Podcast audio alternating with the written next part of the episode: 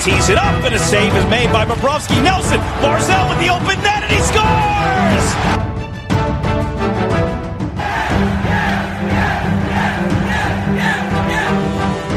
Hi, and welcome to the Locked On Islanders podcast, part of the Locked On Podcast Network, your team every day.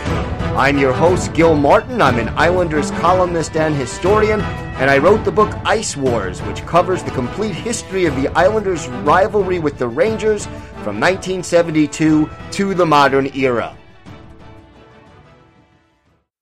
All right, everybody, welcome to the Tuesday edition of the Locked On Islanders podcast. So glad you could join us on the heels of the Islanders' 3 to 2 win over the Buffalo Sabres last night at the Nassau Coliseum.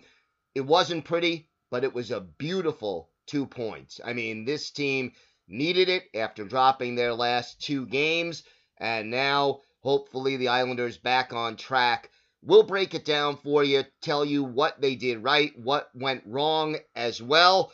And uh, look, unfortunately, this wasn't the Islanders' best game, but they needed the two points and they got it.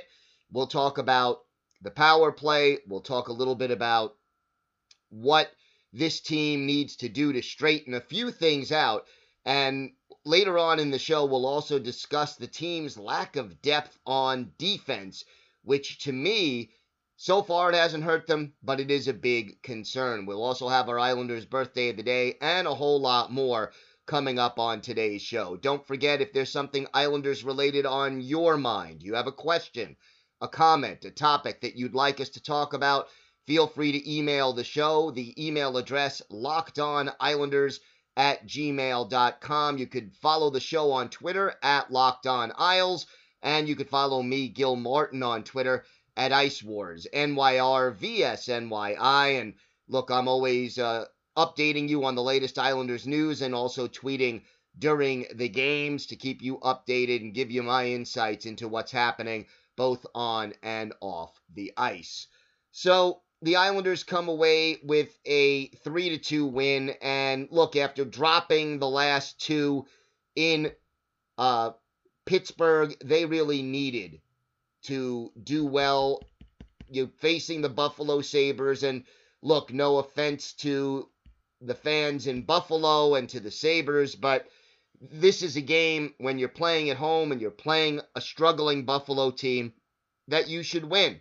And the Islanders did. But you know what? They really did struggle uh, especially early on offensively. And you know what? That part of the game, unfortunately, that is the Islanders' MO. That is how they play.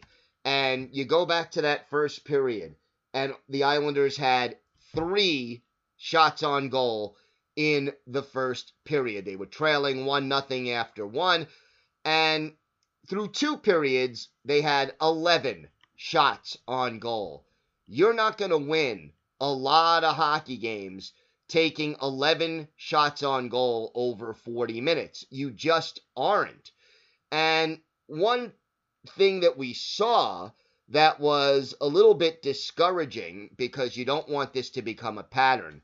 Second game in a row where early in the third period, the Islanders score a goal, break a tie. In this case, it was Matt Martin getting the goal and you know that breaks a one-one tie. Islanders go ahead, and then less than uh, three minutes later, they give up a goal on the power play. Sam Reinhart ties it, and a bad penalty uh, taken under those circumstances. Just one of those situations where you know you shouldn't do that, and it was an uh, Anders Lee off for interference, foolish penalty ends up tying the game, but the beautiful thing is, unlike the weekend game Saturday night in Pittsburgh, the Islanders show their resiliency. They go back on the power play late in the game, and Mr. Clutch, Jean Gabriel Pageau, gets his seventh. It's the game winner.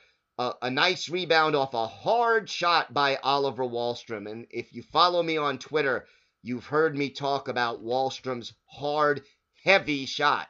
And one thing about a heavy shot, it challenges a goalie to get the rebound. And uh, basically, they Ullmark couldn't get control of the rebound. It went to Pageau, and Pageau puts it home. Islanders hold on and end up winning the game. The the good news is that the Islanders power play managed to come up with this goal. You had another goal by the fourth line, and at least in the third period, the Islanders started to click a little bit offensively. But for 40 minutes, the Islanders spent a lot of time in the Buffalo zone, but weren't able to manage very many shots. And that is frustrating. And the frustration tends to build. Now, if you listened post game, the captain, Anders Lee, saying, hey, it can get frustrating, but what we have to do is stick to our game and keep doing the things that we do. And that's what they essentially did. And eventually it worked. Now, here's the rub you get 11 shots on goal through 40 minutes against a good team. The score is not going to be one to one all that often. And, you know, that's the problem. You do it against the, a struggling team like Buffalo, you can get away with it more often than not. But, you know, the Islanders managed to pull away and win this game. Another strong performance by Semyon Varlamov. And that was the good news that the Islanders figured out enough offense to win, and the power play came through in the clutch. Here is the bad news. This is why I'm a little bit concerned. 17 shots on goal allowed in the third period alone, 36 shots on goal given up over the course of the game. And enough of them were quality opportunities for the Buffalo Sabres. If you look at that shot chart, Buffalo had enough quality chances that if they had a little more scoring depth and they weren't struggling the way they were, uh, odds are they score more than two goals in this game. So the Islanders, my big concern, you know, there are going to be plenty of nights, if you're an Islander fan, where this team struggles to score goals. Uh, that is the way they play. Defense first. Be smart in your own zone. Back check. That's the Islanders' way. But can't give up 36 shots on goal. This this game overall, if I'm going to sum it up, the Islanders played down to their competition, but still found a way to win the hockey game. And and there is your good news, bad news. The good news is that they won the hockey game. The bad news is they actually played a better game Saturday in a losing effort than they did last night in a winning effort. And hopefully, this is something that the Islanders get straightened out and they get a little tighter in their own zone and are able to do, uh, you know, play more of their game consistently over the course of three periods. And they better because their next game coming up is the Boston Bruins Thursday at the Coliseum. When we come back, we'll talk a little bit about the Islanders' lack of depth on defense and why I feel that could be a problem before the season is over. We've also got our Islanders' birthday of the day and a lot more still to come on the Locked On Islanders podcast. Today's show is brought to you by our friends at RockAuto.com. With the ever increasing numbers of makes and models, it is now impossible to stock all the parts you need in a traditional chain storefront. So, why endure often pointless or seemingly intimidating questions uh, and wait while the counter person orders the parts on his or her computer, choosing only the brand that their warehouse happens to carry? You have computers with access to rockauto.com at home and in your pocket.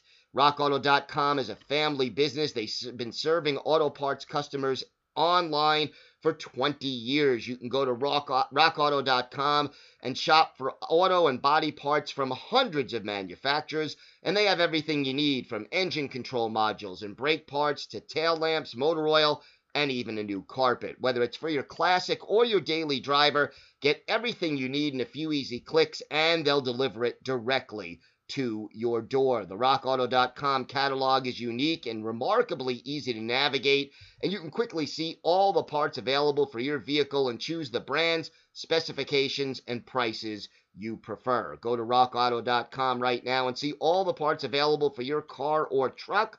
Write locked on in their. How did you hear about us box so they know we sent you? Amazing selection, reliably low prices, all the parts your car will ever need. RockAuto.com. Islander fans, betting on the Islanders doesn't have to be a guessing game if you listen to the new Locked On Bets podcast hosted by your boy Q and handicapping expert Lee Sterling. Get daily picks and quick hitting advice to make the smartest possible wagers. Subscribe to the Locked On Bets podcast brought to you by betonline.ag wherever you get podcasts. So, the Islanders have now played 18 games this season, and through 18 games, the Islanders have had the same six defensemen in their lineup for all 18 of them. And I'll tell you why this is a little bit of a concern for me. I look at the roster, I look at the depth chart. Last year, the Islanders, by the time the trade deadline came, could go eight deep on defense, at least after Adam Pelech returned in the bubble. You had a situation where this team acquired Andy Greene as insurance, but Greene and Dobson were essentially your seventh and your eighth defensemen last year. You had Pelech, Pulock, you had Mayfield and Toews, and then you had Boychuk and Leddy as your top six, but you knew in the bubble when they were all healthy, at least, that if something happened to one of those top six guys, that either Andy Greene and or Noah Dobson was ready to fill in to whatever extent for a game, two games, five games, whatever it was, and you saw that even when Johnny Boychuk was hurt in the playoffs, the Islanders still went on that long playoff run. The depth was there. Well, this offseason, because of the salary cap crunch, the Islanders had to trade Devon Toews to the Colorado Avalanche, and Johnny Boychuk, unfortunately, had to retire as a result of that serious eye injury that he suffered uh, late last season, and it was affecting his vision, and, and essentially you know, Boychuk realized he wouldn't be safe for him to play anymore without risking permanent damage and, and injury.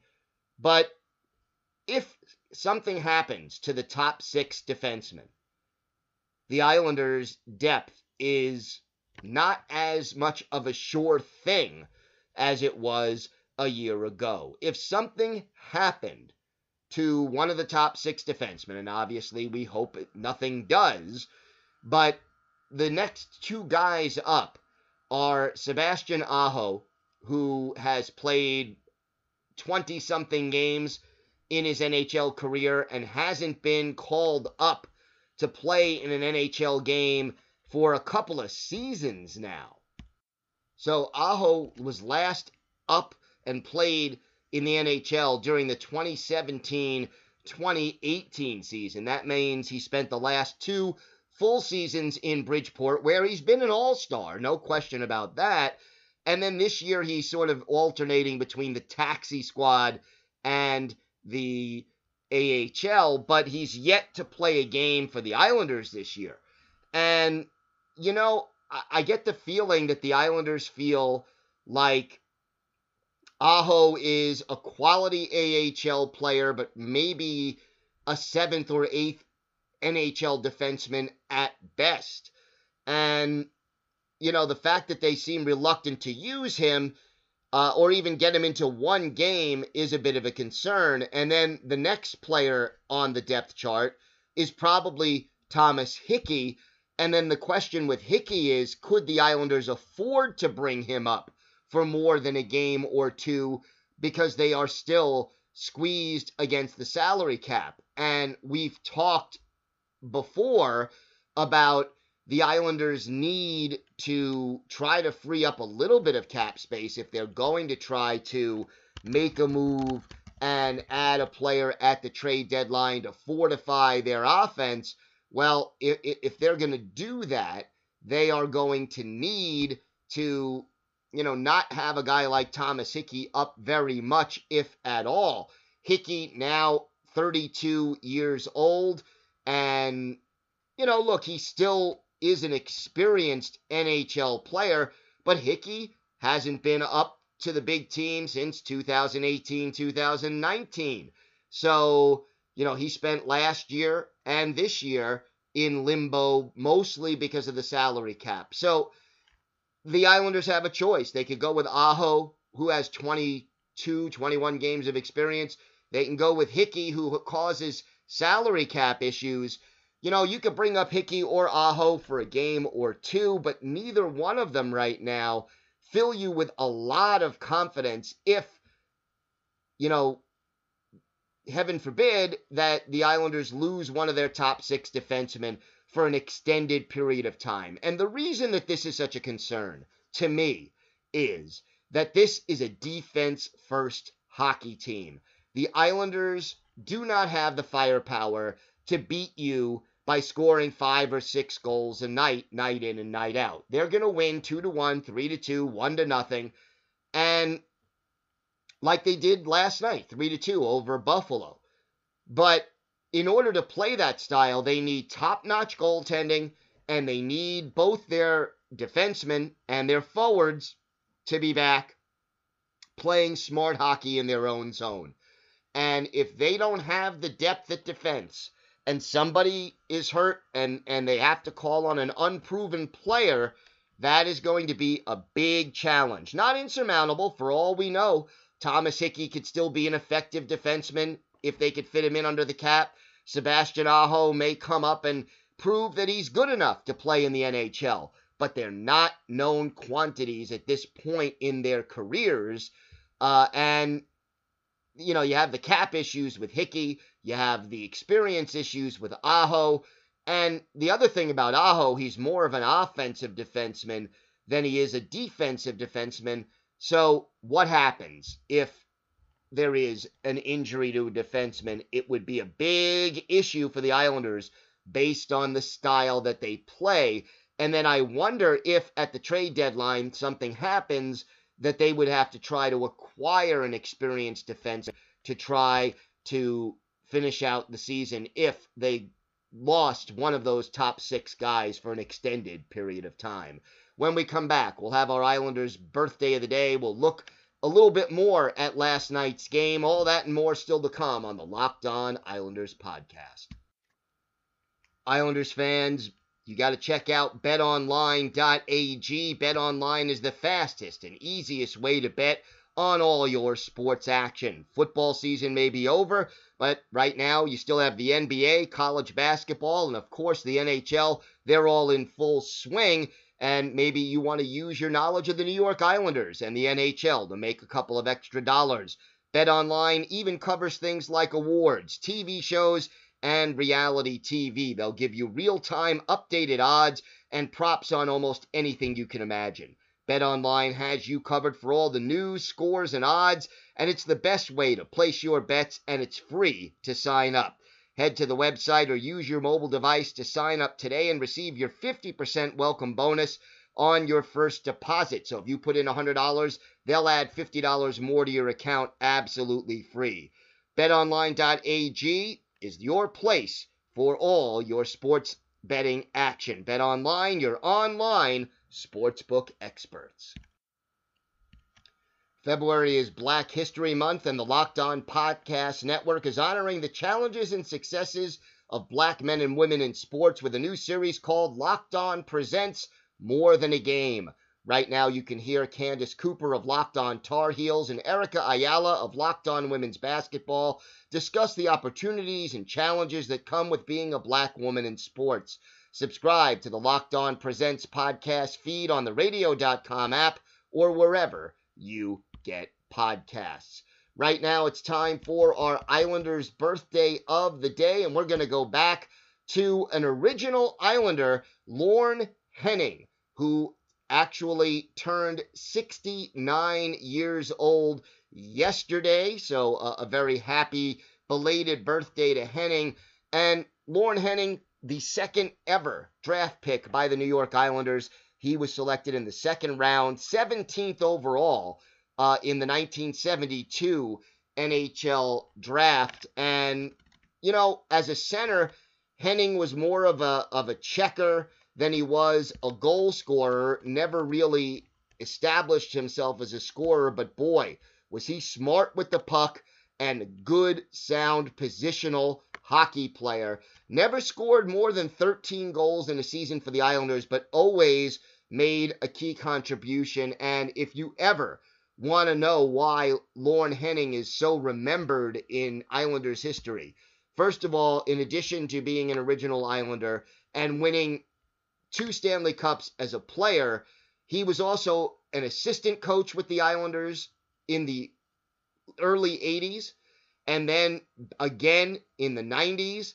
and he was later spent two stints as head coach of the Islanders took over after Al Arbour retired the second time back in 1994 95 but did not make the playoffs then came back and coached again uh, at the end of the 2000 2001 season so here is a guy who has been an assistant coach, a scout, a player, and he's done so many things for the Islanders organization. And by the way, he is now been named a scout for the new Seattle Kraken team. So uh, Lorne Henning still in hockey as we speak, and he's been there since uh, 1972 in the National Hockey League. We're going to go back and look at one of his great moments as an Islander, in addition to the assist on Bob Nystrom's first Islanders Cup winning goal back in 1980. We're going to go back to February 1st, 1975,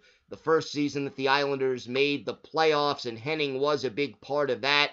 Islanders playing the Detroit Red Wings in Detroit at the old Olympia, one of the classic original six buildings. Islanders going with Billy Smith in goal. Who was in goal for the Detroit Red Wings that night? How about uh, recently resigned Penguins GM Jim Rutherford?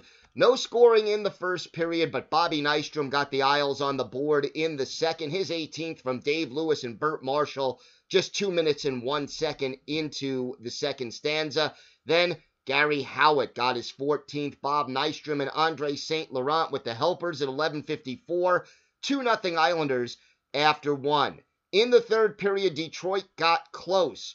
Jean Hamel, his fourth from Bill Hogaboom and Nick Libett at 5:56 made it a one-goal hockey game, but with the Islanders shorthanded, Lorne Henning awarded a penalty shot he comes in and beats Rutherford to score on the penalty shot, his second goal of the game, at uh, second goal of the year, excuse me, at 9:59. Ed Westfall adds an insurance marker at 16:43 with assist to J.P. Parise and Jude Drouin. Islanders come away with a four to one win. Big big goal by Lorne Henning, our Islanders' birthday of the day. A shorthanded penalty shot goal for Henning, and the Islanders ended up with a 4 to 1 victory. So happy birthday to Lorne Henning. Couple of quick thoughts about last night's game. First of all, obviously got to talk about the clutchness of Jean Gabriel Pageau as he netted the game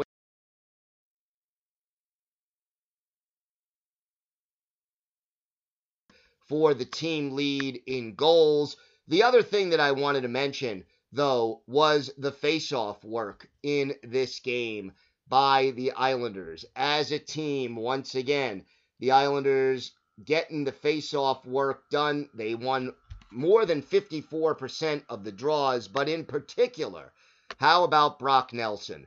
14 face-offs he took in this game, winning 12 of them. Great job by Nelson, and that is one of those things that unless you sort of study the box score, and look at it, you're not going to know that guy like Brock Nelson and a guy like Jean Gabriel Pageau, who won 9 out of 12 faceoffs, they did a few things there that really helped this Islander team in their 3 to 2 win. That's going to do it for us on today's episode of the Locked On Islanders podcast. We'll be back tomorrow to discuss more Islanders related issues, including what does this Islanders team have to do to get their offense to click a little bit more? You can't spend so much time in the offensive zone and only come away with three shots on goal like the Islanders did in the first period. Have a great day, everybody. Stay safe. And of course, let's go, Islanders.